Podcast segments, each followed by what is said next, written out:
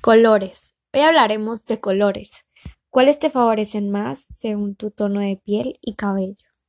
Si eres una persona muy blanca y rubia, lo mejor que puedes hacer es ponerte prendas del tono azul cobalto.